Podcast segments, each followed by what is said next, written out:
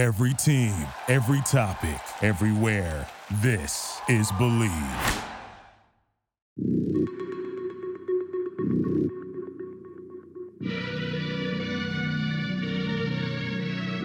Whoa, I feel blessed. You wouldn't say that. NBA Finals Game 1. The Warriors drop it 120 to 108. Welcome to another episode of the Warriors 24 7 podcast. Brandon Cadiz here alongside me, of course, Javier Landoverde back this week to join us. The Warriors make their sixth NBA Finals appearance in eight years, the first NBA Finals in San Francisco's history even going back to the old NBA days and the 75th anniversary, we get Boston and Golden State. And last night was not short of anything we did not expect because Warriors and Celtics went down to the wire and ultimately Boston closed it out, Javi, and they went on an incredible fourth quarter run. Yeah, Brandon, yesterday's game was exciting. Uh, it's great to see both of these teams making it to the finals do believe these two teams were not favorite uh, during last season as making it to the finals. And it's just glad to see, you know, two great teams, like her said, like they drafted their players and they build up the, the players and the team. So it's it's good to see both teams in the finals. Yeah, and there was that uh, stat yesterday that man, I forgot what the name of it is 535, 735, whatever the company was, that they gave the Warriors only less than 20% chance to win the NBA Finals. And after game one, early on, at least in the first half, we said, hey, the Warriors, you mentioned, these are two teams that weren't favored coming into the season to make it to the NBA Finals. We know the Warriors dealt with injuries.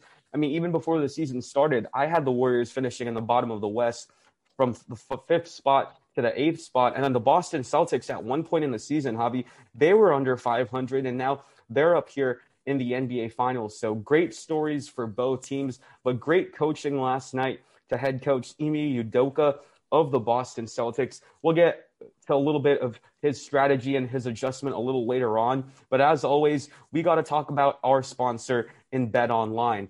Our partners at Bet Online continue to be the number one source for all your betting needs and sports info. Find all of the latest odds, news, and sports development, including this year's basketball championship finals, the NBA finals, the NHL Hockey Conference Finals, Major League Baseball, the latest fighting news, and even next season's early NFL futures. Head to the website or use your mobile device to sign up today to receive your 50% welcome bonus on your first deposit. Just use our promo code BLEAV, B L E A V, to get the bonus and get into the action. Bet online where the game starts. And trying to find the odds on favorite right now. And after game one, we got to say, Javi, Celtics have stolen game one and are headed into game two looking to be up 2 0. It has to be a must win game for Golden State to stay alive here, getting that victory in game two on Sunday. Yeah, I agree, Brandon. Uh, we we could break it down, but yeah, a lot of things to factor in. Uh, both coaches, the way they strategize, but it's definitely a must win for the Warriors for game two. Um, and coming into the series, uh, Boston actually was ranked high as one of the best teams um, with an away record. They have eight wins, two losses so far on the road, and that's, I believe, the best in the NBA so far. And I think they have a chance to actually have the best record for the most NBA playoff history on the road wins, uh, possibly tying the 1995 Rockets with the nine wins and three losses. Yeah, it's uh, it's definitely weird to see a team do better on the road than they do at home. So the Warriors have the advantage if this series shifts to Boston. Both teams in the regular season won at each other's home court, and Boston is only five and four at the TD Garden in this NBA playoffs. So the Warriors, you know, win game two, steal a game there in Boston, could come back here to Chase Center up 3 1 for game five and ultimately still close it out in five games. But, Javi, let's head on to that fourth quarter and look at the stats last night. The Golden State Warriors were outscored 40 to 16 in the final frame, and the Warriors were up as much as 15 points in that third quarter. Heading into the fourth, they were up by 12, 92 to 80. But the end of the third quarter and the middle and the last six minutes of the fourth quarter was what ultimately denied the Warriors of this victory where they had a huge lead.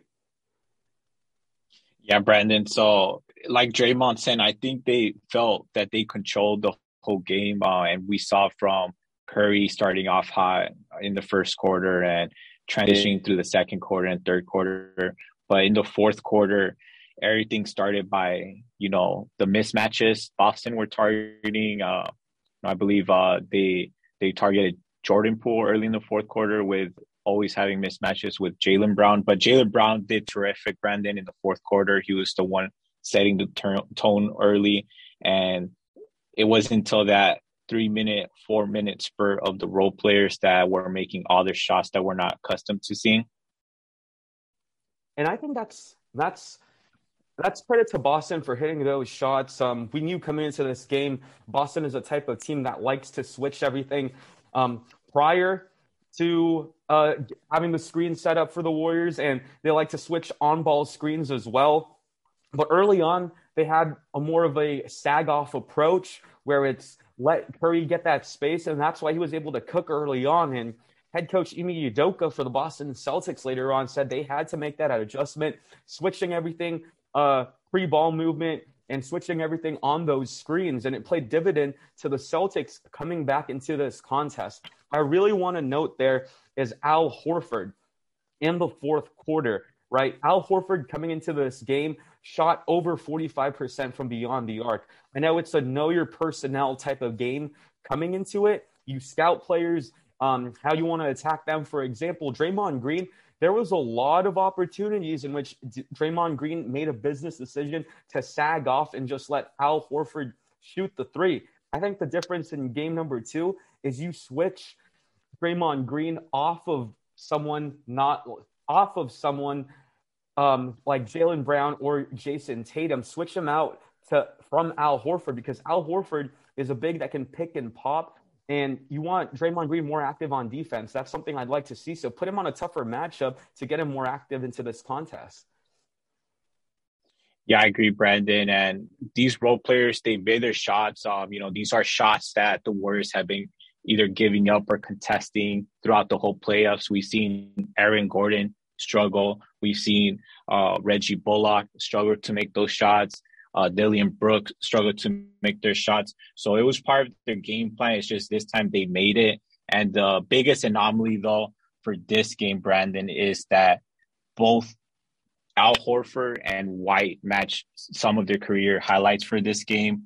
Uh, Horford made six threes, White made five threes, and you know White tied tied his highest you know career made threes for the playoffs and regular season, and Horford made the most made threes in his career. So, you know, that's a big anomaly, but it's just such a weird scenario that in this game one of the finals, you know, those two guys definitely step up. They're not afraid to make those shots. And that's what separated us from that fourth quarter. It was very uncharacteristic for the Golden State Warriors early on. They did a great job, I think, in being able to close out on the shooters, but there was a lot of open three pointers. And heading into that start of the fourth, Jaylen Brown hit a three pointer. Um, early on, he went on a 5 0 run. And then the first nine points of that fourth quarter were assisted or scored by Jaylen Brown himself. And the Celtics in the fourth shot 68% from the field, 75%, 9 of 12 from beyond the arc.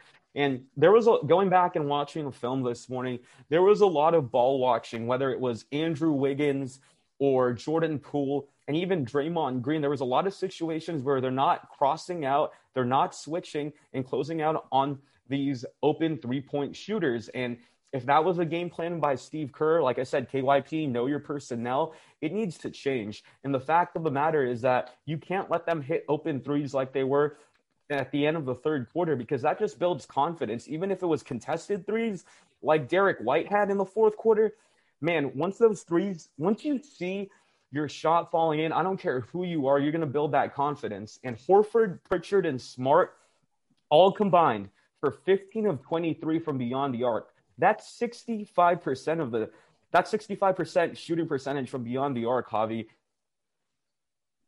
Yeah, Brandon. Uh, we'll we'll see if Boston continues to shoot it this way. Um, you know, I think for them personally, they they their their game plan was mainly focused on Jayson Tatum. Um, and then you know, but we'll see how game two the adjustments. I, I agree with you with, with, the adjustments they will make. Uh, we're not sure, you know, what what are the reasons why if that was part of the game plan to sag off the shooters or not. Uh, could be possibly from just finals. Um, you know, being back to the finals. You know, that definitely changes players' sleep pattern, uh, the way they practice and train with the media coverage, um, being on court and off court. So it will be interesting, but I do think that the Warriors will adjust in game two and they'll probably be watching film and see what are the mistakes they can't fix for game two, Brandon. Yeah, and on that note, again, on not closing out on their shooters, Horford's four of the six threes that he made were wide open, and only two of them were lately contested, and that means closing out late. I remember one where Wiggins closed out late. And also, Javi, I think the point here is that the Warriors need to switch things up. In that fourth and final frame, they played a lot of zone there in that final period. And I think they need to switch it up with going to man as well. And watching film and watching a breakdown um, on YouTube, actually, a really great breakdown. I forgot the YouTuber, but in the first two games in the series against the Miami Heat, the Heat caused the Celtics into 26, 27 steals in two games. And that's how Miami was able to take a commanding lead there in that series early on. They played in an aggressive type of zone, and the Warriors need to move up their two guys on the wings, whether it's the 3 2 zone or the 1 2 2. The first three people need to step up there into those passing lanes and move the low guy into the center block there. Uh, it was an aggressive way of playing, getting into the passing lanes, and also being able to dictate a, blitzes and hard hedges. I want to see more of that. I don't think the Warriors were as aggressive last night defensively. Yeah, I don't think so either, Brandon. Uh, I thought too an interesting fact for for the for the first game is that Boston ended up making uh converting more points from assists than the Warriors. They finished off with 33 assists for the game compared to the Warriors 24 assists for the game. and I thought that game. Yeah, I thought Boston they I don't know whether it was a game plan but they did fix their turnover issues they had with Miami where they over dribble um into traps um and they turned the ball over like in the Miami series and we saw more of actually Boston kind of don't want to say copy the motion offense, but they were definitely passing the ball much better without dribbling much. And I think, you know, like we discussed that these shooters made their shots. They all came from weak side help um, from the Warriors and breaking down their their defense and just making those converted wide open shots um, definitely helped. But it's interesting. I, I, I, you know, I was watching the Boston and I don't know if that was part of their game plan, but they definitely did not try to over dribble and make those mistakes. Um, we'll see if they'll continue to do so or not um, in game two, and whether Warriors can also game plan um, whether they would allow them to kind of dribble into more into the paint uh, to see if they could get some turnovers. Yeah, that's a great point there. And I think in game three and four of that Miami series, that's what really changed how Boston played. They were able to adjust and Coach Udoka is great at adjusting. Even early on in the first half of the NBA Finals against the Warriors, I saw a Boston team that wasn't really moving a lot. Boston's not known as a off-ball movement team like the motion offense like the Golden State Warriors have. And it was evident there when the Warriors were just pounding them in the first quarter. But later on, uh, they made those adjustments. And whether it was Jayson Tatum or Jaylen Brown going ISO, both of them remind me of LeBron James and the way that they pass the ball, especially Jayson Tatum last night. 13 assists for Tatum on only two turnovers. Did not shoot well from the field, but he was a facilitator. And if you want, similar to the Denver series and similar to the Dallas series, if you want one guy to go off, then let him go off, but don't let those other people get involved. And Boston last night did the total opposite. They allowed Steph Curry to go off, and arguably Andrew Wiggins was his only primary backup option. And now for the Celtics, they got Pritchard even off the bench involved. We saw Daniel Theis, who I thought was unplayable in this series, hit a corner three pointer. Derrick White off the bench, of course. Man, the Celtics were locked and loaded last night. But even though Jaylen Brown and Jayson Tatum didn't go off until that fourth quarter, um, scoring wise, they were able to facilitate the ball. And that's my concern here for this Boston team. They really swung the ball off those skip passes, and it was undeniable to see. And Javi, this is the question I pose to you. Have you seen Jayson, have you seen anyone since LeBron James that have really caused trouble for the Warriors in terms of this passing? I think arguably Luka Doncic was pretty good, but I think Jayson Tatum was a really great passer last night. Yeah, Jayson Tatum was very underrated. Um, I think coming into this series, final series, uh, definitely what we learned from watching Boston Celtics is Tatum and Brown. Um, they're not, you know, we know they're great scorers and they're pretty good defenders. Uh, one of the things that they've been trying to improve for both of them is more towards passing and assisting. So, you know, coming into this final series, I thought that part of the game plan would be just having those guys, you know, dribble up more and then getting those turnovers, just how Miami did it in the Miami series. Uh, but they did a great job. Um, Tatum finished with 13 assists. Uh, Brown, you know, five assists. Uh, those guys combined for 18, 19 assists for the game.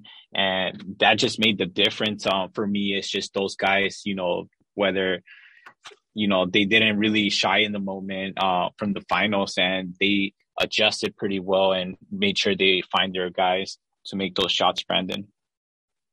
Absolutely. And we got to talk about Steph Curry uh, having other guys needing to step up because last night, Steph Curry in the first quarter, 21 points, seven of nine, six for eight from beyond the arc with two assists and three rebounds. He had 21 points, of course, in that first quarter, a career high in an NBA Finals quarter for Steph, but also an NBA record for most three pointers in a single quarter. He did not score in the second quarter, though, Javi, and that's what Boston ultimately came back, took the lead at halftime. But Steph finished with 34 points, 12 of 25 from the field, 7 of 14 from three, five rebounds, five assists, and three steals.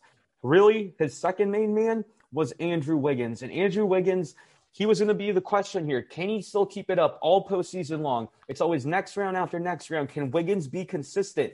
And the answer is yes. He had 20 points last night for two way Wigs, 8 of 15, two for two from the free throw line, five rebounds, and three big blocks last night on the defensive end. Andrew Wiggins was great defensively uh, for moments last night, but also got caught in ball watching like the rest of the Golden State Warriors team in the fourth quarter. I would have liked him to hit more threes, though. Two for seven last night for Andrew Wiggins. What needs to come to fruition here for the Warriors to win in game two, Javi? Because Marcus Smart and Derrick White really did stop Klay Thompson last night.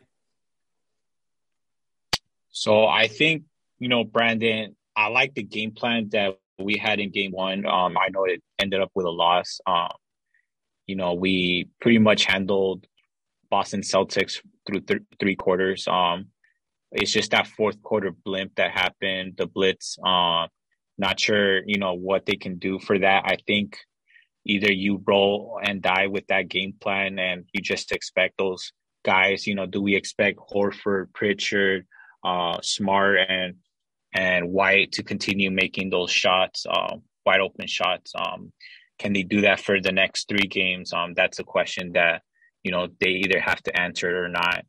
And uh, you know, I think what I offensively, what I want to see is Klay Thompson, Poole have to be more aggressive. Uh, definitely on their offense. Um, you know, Curry had such a great impact, um, but it was just ma- mainly Curry and Wiggins who were carrying the offensive load, and then we had guys like Porter Jr.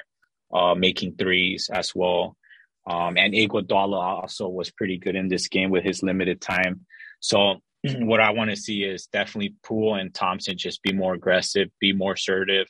I'm not sure Poole, maybe it's just first finals experience. Um, you know, whether that was a bit of the nerves or not, um, definitely has to calm down a little bit. Uh, don't over dribble. Um, be part of the motion offense.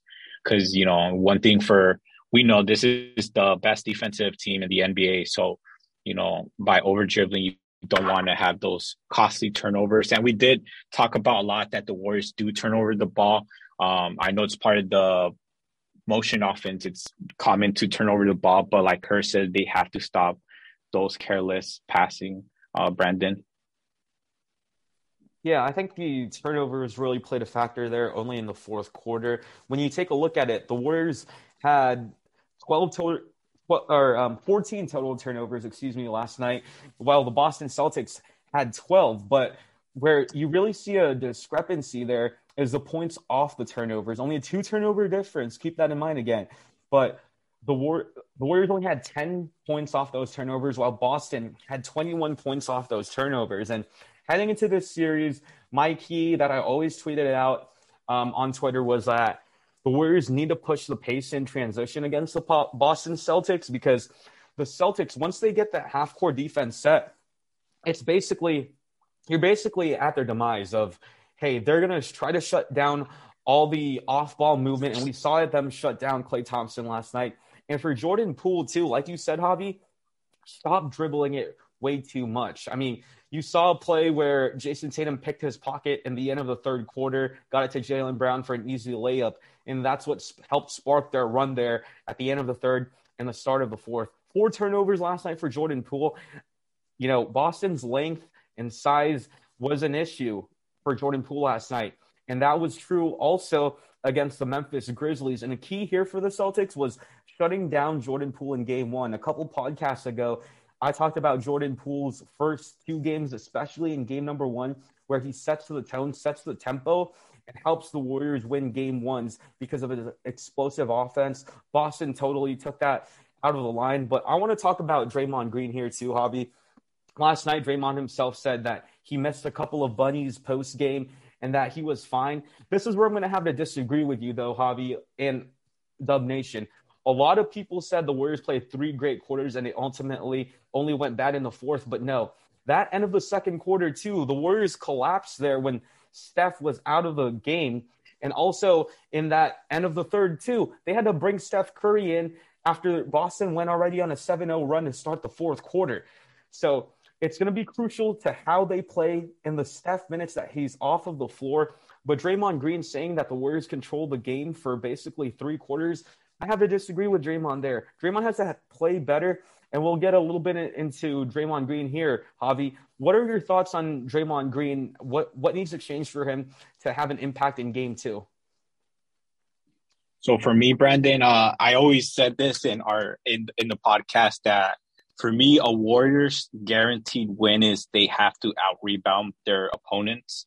Um, for me, that's always key because whether that's defensive rebounds, you limit the other opposition's team's offensive rebound for second chance points. And in our offensive end, we also accumulate offensive rebounds that lead to our second chance points, such as Klay Thompson wide open threes, Curry wide open threes, Poole wide open threes, or Wiggins easy dunks to the basket. Uh, for this, for the first game, Brandon, uh, shockingly, we tied with Boston. We both teams finished 39 rebounds. Golden State Warriors finish with 39 rebounds. Um, so for me, they have to definitely out rebound Boston, uh, get all those second chance points that they can get. Um, so for me, that's one of the key areas that I want to see uh, Draymond definitely improve. Uh, he had 11 rebounds, but for me, Draymond, Looney, uh, Otto Porter Jr., all those three guys especially, or even the guards, Thompson, Curry, they have to chip in on some reboundings. Uh, let definitely keep Boston away from the rim. Yeah, like you said, reboundings are going to come, whether it's misses. You know, your rebounding numbers are going to go up if there's a lot more misses. The offensive rebounding numbers last night, though, were in favor of the Warriors, 12 to 7. And Kevon Looney, had six of those 12 offensive rebounds last night. Six of his nine total rebounds were on the offensive end. And I forgot to mention Kevon Looney stepping up last night, too. We know how he is um, on those gritty grinds. You know, you don't see that on the stat line, as we always say, the cliche with Draymond, and you see it with Looney last night. So I just want to credit Kevon Looney. He has a terrific series, of course, since game six of that Memphis series, now game one of the NBA Finals, giving second chance opportunities. And it was the first play of this game on the Warriors end where Steph missed a three. He grabbed an O board, kicked it back to Steph, and hit the three pointer to put the Warriors up. And once that set the tempo early, I knew Kevon, Kevon Looney is somebody that I'm not going to be worried about um, here on the on the offensive rebounding end and also on the defensive end too. Last night we saw Marcus Smart drive by him on one of those plays, and I think with a lob threat like Robert Williams III and an Al Horford, that forward center combination that Boston have Boston has is what troubles the Golden State Warriors when it's that horns action where one one big rolls to the basket and the other pops out. We saw that with Robert Williams going to the basket, being a lob threat, and freeing up Al Horford. And when it's a two man game for Boston with a guard and Horford, you know Horford's going to pop back out. So if you're Draymond or in the next game, if you put Kevon Looney on Al Horford, which I like a lot better, and put Draymond either Tatum or Brown, like I said earlier, I think that's going to be uh, a better matchup for Kevon Looney. He's, he has a switchability, and I think he can guard Al Horford.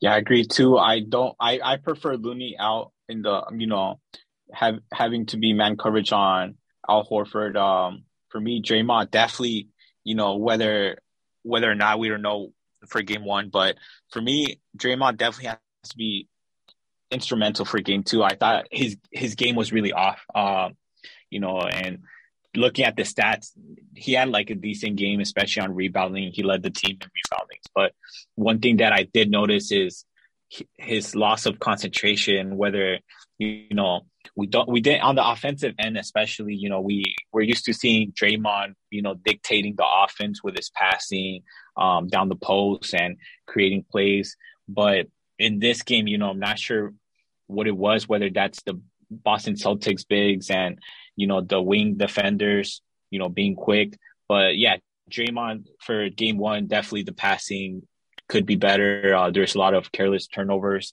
um, and on the defensive end, you know, there's a lot going on. So definitely we need to see a better Draymond for game two. Um, you know, for me, I'm looking at Draymond and Klay Thompson, those two guys having been to the finals, they definitely need a clutch up in game two. Um, and if they do, then I think they'll have a better chance in game two compared to game one.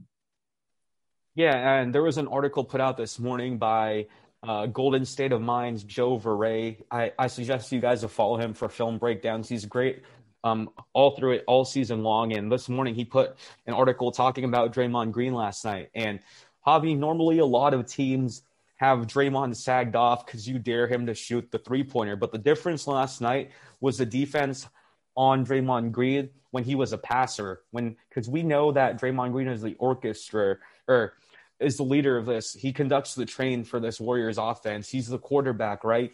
And normally, once Draymond Green is you know, trying to make that pass, whether it's floppy action, right? Pin downs, whether it's Curry, Poole, uh, Thompson coming off of those screens. Last night, Al Horford did a great job of being in front of him and contesting him. And Joe Viray breaks this down. And not a lot of teams do that for Draymond Green. They only leave him open to shoot that shot. But if you leave him open, he has all that space in front of him to make the pass. And the difference last night was that when Draymond Green took those open threes, it was only late in the shot clock. So the Celtics defense was able to wind down the clock and put it to the final seven sec- seconds. And Draymond Green had to shoot the three pointer. There wasn't a lot of early threes on the shot clock for Draymond Green because that suffocating defense in front of his face. That's what also I think limited his ability to pass it to Klay Thompson why Klay Thompson was shut down last night. So the Warriors need to adjust on Draymond Green being the orchestra or the conductor of the train for the Warriors in game two. Yeah, I agree too. Um, definitely, uh, you know, this is the, you know, the Boston, they're, they're, they're really great defensive team. Um, you know, we, we saw Memphis, you know, very physical, very tough on defense. But this Boston team is totally different. They're they're they can be physical, but the way they play defense very much more smart. Uh, the way they play and you know compared to Memphis, this Boston team, they're especially their key role players. They're they kind of do lock in on defense. Um, and so that's that's probably an issue too for the Warriors. Um, it's just the length, the speed, the height of Boston does affect a lot in the offensive schemes. Um, but we'll see. I think uh, there's a lot to look at the film. Um, um, whether you know that's using the triangle offense or different types of offense to give more open looks. Uh, it'll be interesting to see uh, what type of adjustments Kerr is going to make for game two.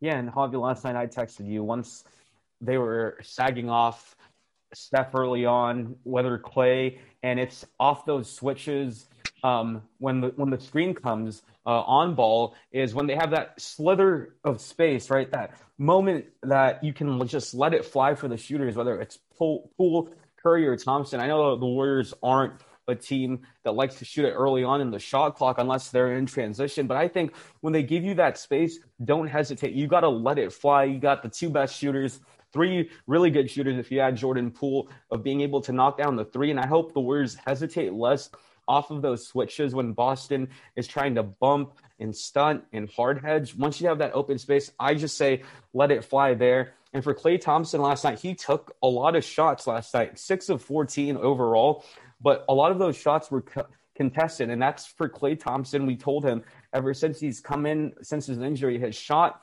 making decisions have been suspect and a lot of one legged fadeaways. He hit some of them last night, but we want him to take the most opportunistic, easy off those screen pin downs, uh, coming off those screens for Klay Thompson to knock and be more comfortable because Klay Thompson last night tried to go ISO, and we've seen it in the playoffs. Once he tries to go ISO, we know he's going to drive it sometime or most of the time, and he's going to get his shot blocked by Al Horford or Robert Williams III last night, and that's exactly what happened. Yeah, I agree, Brandon. I think uh, Klay his tendency is to isolate more in this postseason. Um, probably like to see more of the Warriors pass more of the ball. Um, you know, I like Wiggins too, the way he attacked for game one. Uh, he kept being aggressive and assertive. Um, he didn't really care if it was Brown or Tatum on him, but he continued to be aggressive. So it'll be interesting. Uh, you know, I want to see how they adjust for Thompson. Um, whether that's whether that's him coming down from pin downs. Uh, be interesting too if you know possibly seeing Thompson paired up with Jordan Poole in some minutes as well. Um, and then we could break it down later, but you know, I think the biggest X factor that so far we're not still sure whether he's available or not, or or you know what's current adjustment for game two is uh, Gary Payton's another player we need to talk about. Um, you know, be interested to see, you know, how he plays into the Warriors. Yeah, I, I agree 100%. And last night we saw Otto Porter Jr. and Andre Iguodala play great minutes off of the bench, especially Otto Porter Jr., four of five, and all of his shots last night came by the way of the three point line. 12 points for Otto last night, four rebounds. And Andre Iguodala, great there in his 12 minutes, seven points and three assists. And immediately, once Andre Iguodala came into the game, he got hit immediately down low. And we'll talk more about this on the flip side there for Gary Payton in a second. and Andre Iguodala, Otto Porter Jr., you really got to be careful with those two guys. And those guys, Javi, are old, right? Otto Porter Jr. is dealing with that left foot injury. Andre Iguodala with that left disc injury as well. You really got to limit those guys because if you lose one of those, then basically you're even at a more disadvantage. That the series is basically over. And last night, Gary Payton II was available, but Steve Kerr did not play him because I think he wasn't fully ready, right, to come into it after being out for a month, uh, exactly a month today since he fractured his elbow from Del- Dillon Brooks. So I think the high low um, for the Golden State Warriors is what's going to be key here in game number two, when I mentioned how do you get Draymond Green involved early and not let Al Horford or other defenders be up all in his face, all in his space, in order to make the correct pass like the quarterback that he is. Well, get him in a high low situation. We saw Steph um, get that on ball screen last night from Draymond Green. Draymond rolls to the middle and Andre Iguodala cuts down low. I think when Gary Payton II is available, he really changes the series because GP2, Andre Iguodala on the left and right block, both cutting in, one of them going off of each other, maybe even popping out for a three pointer to get more spacing. That's going to be crucial to the Warriors getting points down low.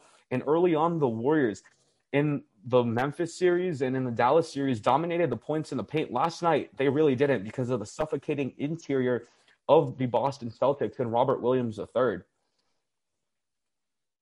Yeah, I agree, Brandon. Definitely, um, you know, Warriors definitely do a lot of damage on the paint. Um, and that's uh the Boston Celtics. One of their biggest X factor is Robert Williams. Um, definitely his rim protection comes in mind. Um, so um, you know he's he's not playing the full 30 minutes. Um, he played 24 minutes um last night, but you know, there and he's just a gifted athlete. He could really, you know, run out to the line and come back to the rim to protect it.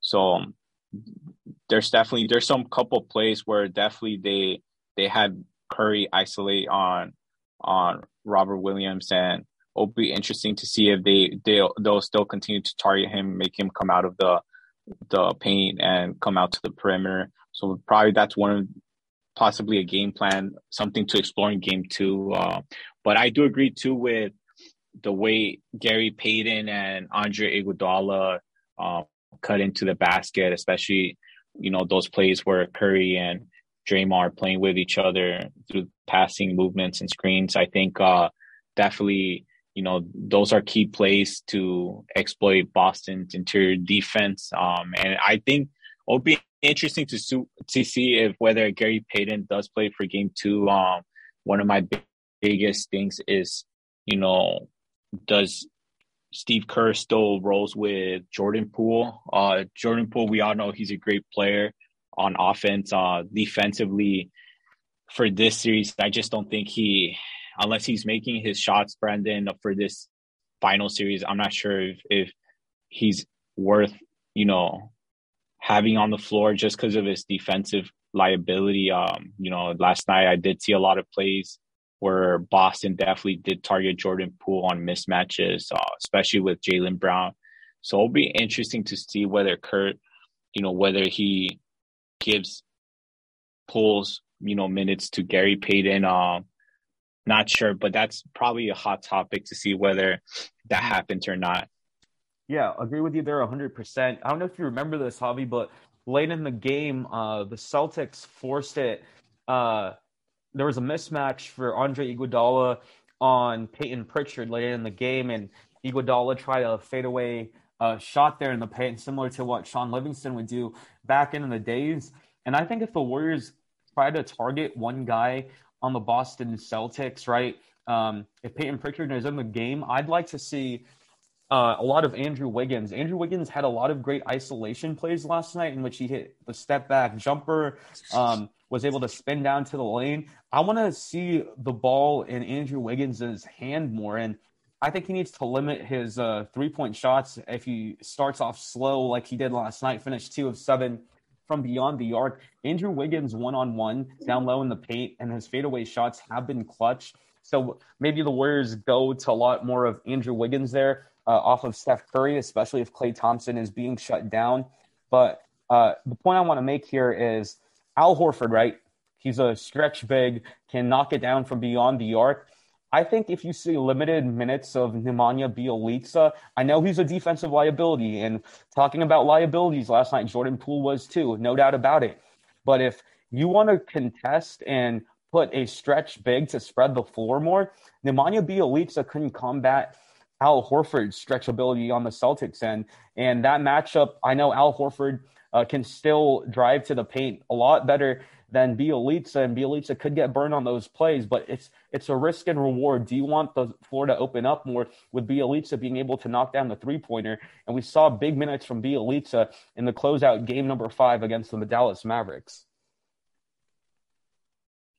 Yeah, Brandon, uh, that's a good point. Uh, Bjelica definitely, uh, and I still think Jordan Poole could, you know, do some of that in terms of the shooting, provide the offense. It's just, you know, whether he's consistent or not. But yeah, definitely, we had you know, I still think offensively, if you know, aside from Curry, Wiggins, Otto Porter, uh, Andre Iguodala, you know, I thought we needed like that other guy, you know, like another guy making those shots, shooting, providing the offensive punch. Um, um, and who knows, maybe maybe having Bjelica come in and stretch the floor opens up more of the offense. Um, I also think, you know, the way Boston plays their defense, um, you know, if you pay close attention, you know, usually they really hammer on on you know shooting. I think, you know, I don't have the stats, but I think they actually rank number one on um in the NBA for uh defensive, you know, on defense on shooting. I think they limit teams really low on shooting percentages. But the way they defend is they really do limit you on threes, and then they have that that extra, you know, plan B on Robert Williams just protecting the rim. So I wonder if they could exploit Boston defense by, you know, some of the mid range. I did notice, you know, we had some success in the mid range during this game, whether that was Wiggins uh, occasionally isolating in the mid range. We saw Curry pulled out Robert Williams to the perimeter and hitting a mid range on him. Um, saw a bit of Klay Thompson also going for fadeaways. So I'm kind of interesting to see whether the Warriors could possibly exploit Boston's defense by hitting the mid range. If Boston is giving them space just underneath the three point line, you know, whether we adjust and definitely, you know, start hitting some of those mid range to open up our offense and shooting. Yeah, absolutely. It's a great point. And like you said, Javi, in a zone, like in a zone, uh, the key is to being able to attack the middle, right? Have two feet in the paint off those drives and being able to kick it out. And that's exactly what Jaylen Brown and Jayson Tatum did last night. And you say one on one ISOs, Jayson Tatum, but especially Jaylen Brown last night on those one on one ISOs, he cooked whoever was in front of him. And I think the key here, uh, moving into game number two, I would not be surprised if Steve Kerr executes the box and one on Jaylen Jaylen Brown or Jayson Tatum, or maybe even a triangle in two and trying to limit uh, Jaylen Brown or Jayson Tatum. But hear me out. If you go box and one on Jayson Tatum, and he's the one guy that you box out, and you put Gary Payton the second into the game or Andrew Wiggins, right? Limit him from getting the ball and trying to create the play, and force Jaylen Brown to drive and attack to you because we know Jaylen Brown suspect handles there when you build a wall on him getting those turnovers. So I would not be surprised if Steve Kerr throws a box and one a few times there in game number two. But also, my key to game number two is being able to attack in transition. I'll say this once again. Warriors push the pace in transition. Early on, there was this play that Steph Curry went out on the break. Klay Thompson faded to the corner or faded to the wing there on the left hand side, was able to knock down a three pointer. And there's a lot of plays too, Javi, in the Boston Celtics where they run Al Horford on delay action. And exactly, if you don't know what that is, a delay similar to Draymond Green. You're jogging up the court, jogging up the court there, trying to set up your half court offense. You know, you basically kick it in, and the trailer is Al Horford. He just crossed half court and he's open from beyond the arc and just nails down the straightaway three. A lot of threes there from Al Horford last night just came off of delay sets. And if the Warriors want to run that with a Bjelica off the bench or Draymond Green going for a high low, I think that can benefit the Warriors for game two. Yeah, I think they'll look at. I agree with you, Brandon. I think they'll look at game footage. I there's a lot of areas where I think they could possibly find mismatches. Al Horford is one of them. Uh, uh, definitely can target Al Horford. Um, um, you know, we did talk about Payton Pritchard, whether when he comes in as well, you know, just having either Klay or or Wiggins isolating on Pritchard or the smaller guys. Um, and then uh, I want to see them to be more aggressive, Brandon.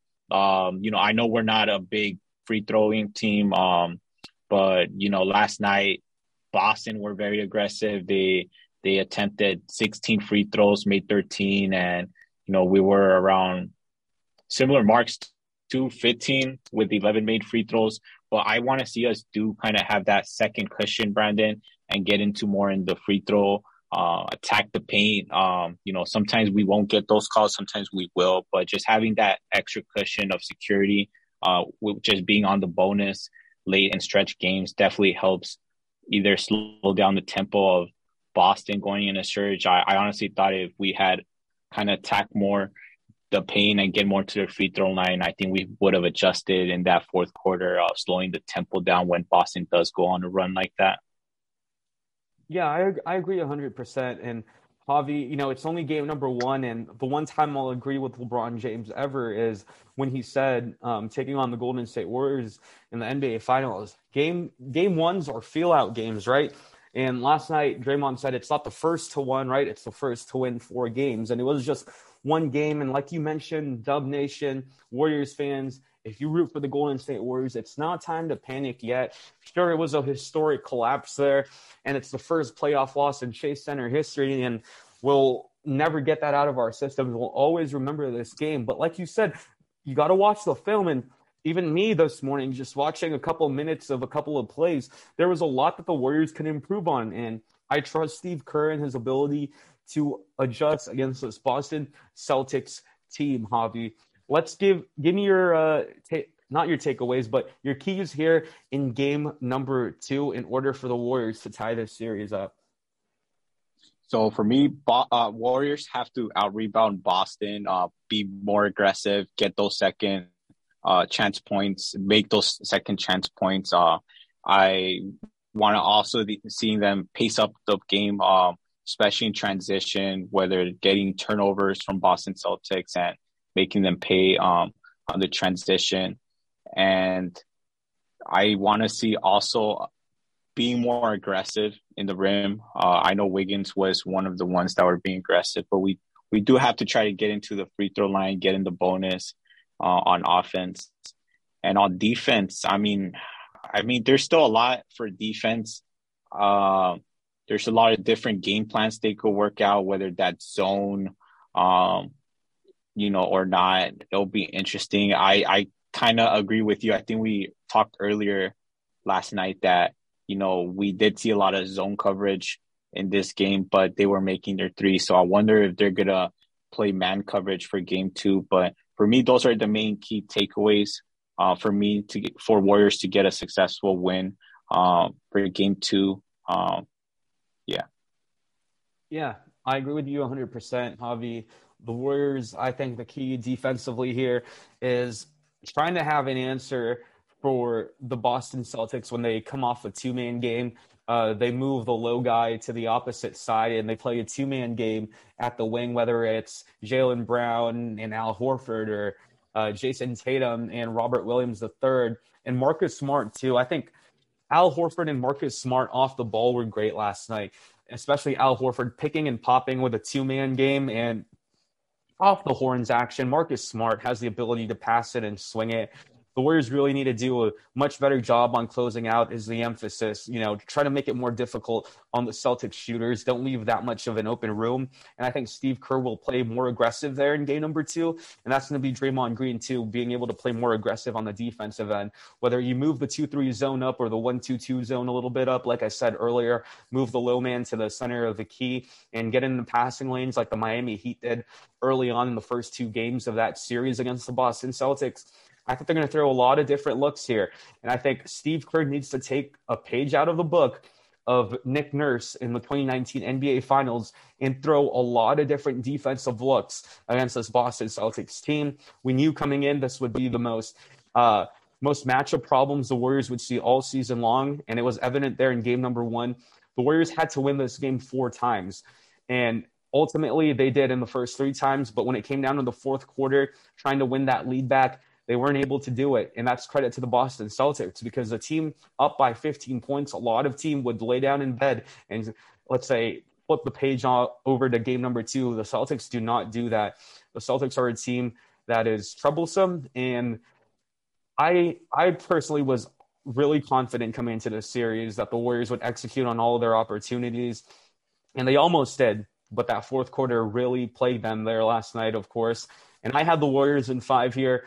I don't think that's going to happen anymore. I see this going potentially to even a seven game series, but I'm going to stick to my prediction. I think if you can't you can't move back now, Javi, after you've made a prediction. So I think the Warriors can get it done here in game number two. They really got to come out swinging, though. Again, like you said, coming into this, Javi, the Warriors or the Celtics are now eight and two on the road in playoff games. Boston is five and four at the TD Garden. A lot of people say it's a hostile environment; it's hard to play in. But I really do believe, Javi, the Warriors can steal one game there down in Boston. For me, Brandon, my prediction, uh, you know, I said it before coming into the series. Uh, I said Warriors in five. Uh, and for me, it, you know, it could be a longer series. I just, you know, for me, I thought this first game was going to be pretty rough. Um, it was going to be a 50 50 game. Just wasn't sure whether the long rest the Warriors Scott was going to hamper them a little bit of being fatigued. Um, and then Boston Celtics, too, you know, they played already two seven game series. So they definitely have logged in about three, maybe four extra games, and the Warriors have played all postseason. So that factors into, uh, you know, the longer the series goes, you know, does Boston have enough gas in the tank and legs to stay with the Warriors? Um, so for me, I don't know. I could see it. It really does depend. But this game two, I just need to see the the game plan, the adjustments they're going to make. Um, you know, if I really do think that they play a great game two, um, they found the answers to the problems that Boston gave them you know, who knows? Possibly Warriors could steal two games at at the Garden, you know, at at, at Boston, you know, home court, uh, and still finish in Game Five, um, you know, with the title. But it's interesting uh, for me. My biggest question mark too for Boston is, you know, if if Horford and Pritchard and White are going to continue shooting it like how they did in Game One we're going to lose the NBA Finals. If they could do that in three more games, then you know that's great for them. Boston will win. So it'll be interesting to see if those three key guys keep shooting it, um, and if they'll bring that in game two. Yeah, I think Boston is going to shoot the ball well, continue to shoot the ball well from the three point line. I don't think, though, that they're going to shoot the way that they did in the fourth quarter 75% from three and 68% from the field in the fourth. I think the Boston is going to continue to hit threes. We're going to have to adjust on that note. And that's it, Javi. This is this episode of the Warriors 24 7 podcast. We'll have to see how the Warriors adjust for game two. Is going to be Sunday in San Francisco again on ABC. This time, though, a five o'clock tip in San Francisco an hour earlier. And the Warriors are going to have a chance to tie it at one game apiece a key game number two. Teams that win game number one have won the NBA Finals 70% of the time. And if the Warriors are down 2 0, then it's going to be hard to come back from. But we've seen the Warriors um, themselves have a 3 1 lead, and Cleveland came back. So a 2 0 deficit is not impossible to come back from. It'll be an uphill battle.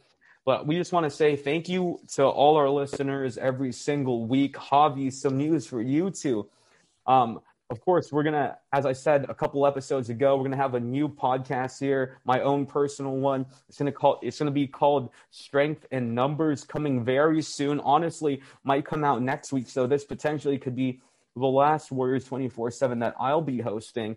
Cyrus could hop on back into this epi- uh, into this podcast. So Make sure to follow me on Twitter at bkd0 for updates and follow the Warriors 24 7 pod and the network at Warriors 247 pod and Warriors 24 pod. But make sure to hit follow on Dubs um, or Strength and Numbers. Search that up on Twitter. That's the new podcast coming out. And until next week, Dubs looking to tie it up again. Thanks for tuning in. And as always, this episode and this show is presented by BetOnline.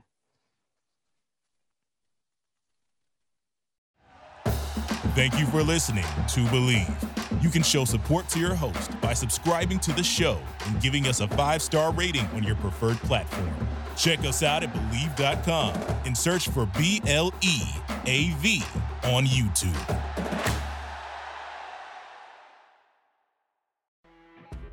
You know, when you're listening to a true crime story that has an unbelievable plot twist that makes you stop in your tracks? That's what our podcast, People Are the Worst, brings you with each episode. I'm Rachel. And I'm Rebecca. We're identical twins who love true crime cases that make you say, didn't see that coming, and we hate the people responsible for them. Listen to People Are the Worst now on Apple, Spotify, or wherever you get your podcasts.